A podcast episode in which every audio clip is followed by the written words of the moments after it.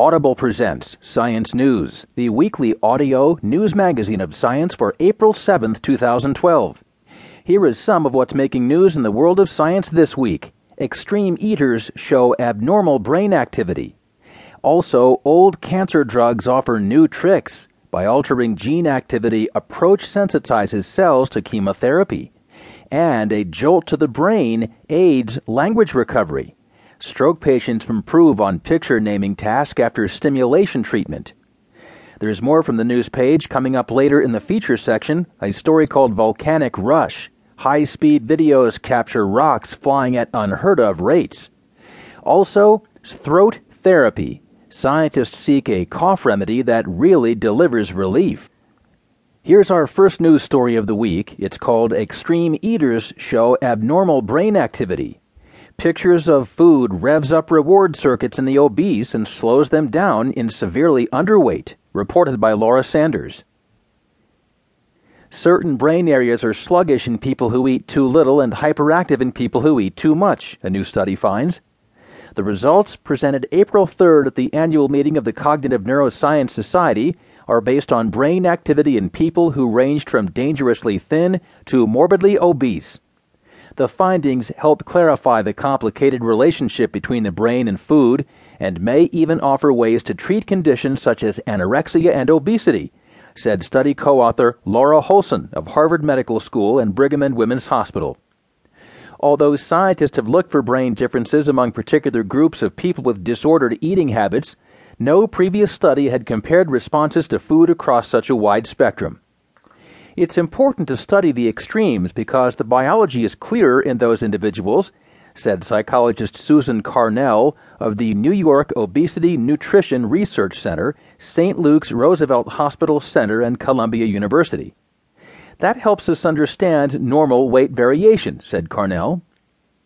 One of five groups studied by the researchers consisted of people with anorexia, defined as being 85% or less of a healthy weight. A second group enlisted people who formerly had anorexia but had recovered to a healthy weight. Healthy people with a normal weight formed the third group. The fourth was composed of people who were obese. At the far end of the scale and making up the final group were those with the disorder called Prader-Willi syndrome. A mutation on chromosome 15 leaves these people with developmental delays, mental deficits, and an insatiable appetite. People with the syndrome often don't feel full, leaving them vulnerable to extreme obesity. Some people with Prader-Willi have suffered stomach ruptures from extreme bouts of overeating, Holsen said. They will eat as much as you'll feed them and still not feel full.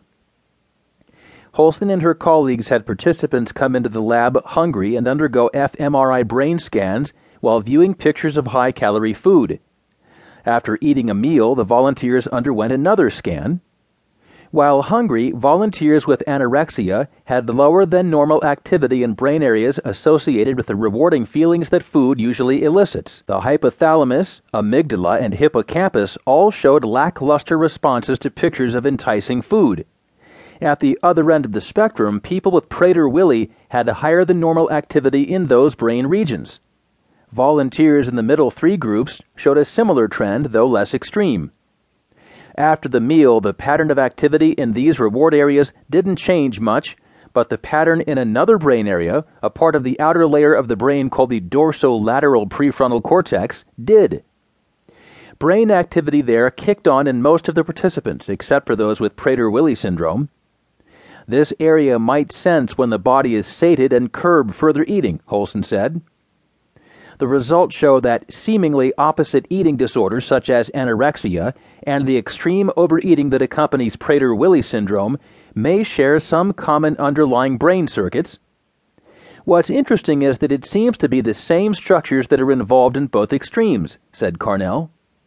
One day, these particular brain regions could be targeted in efforts to help treat obesity and anorexia by normalizing brain responses to food.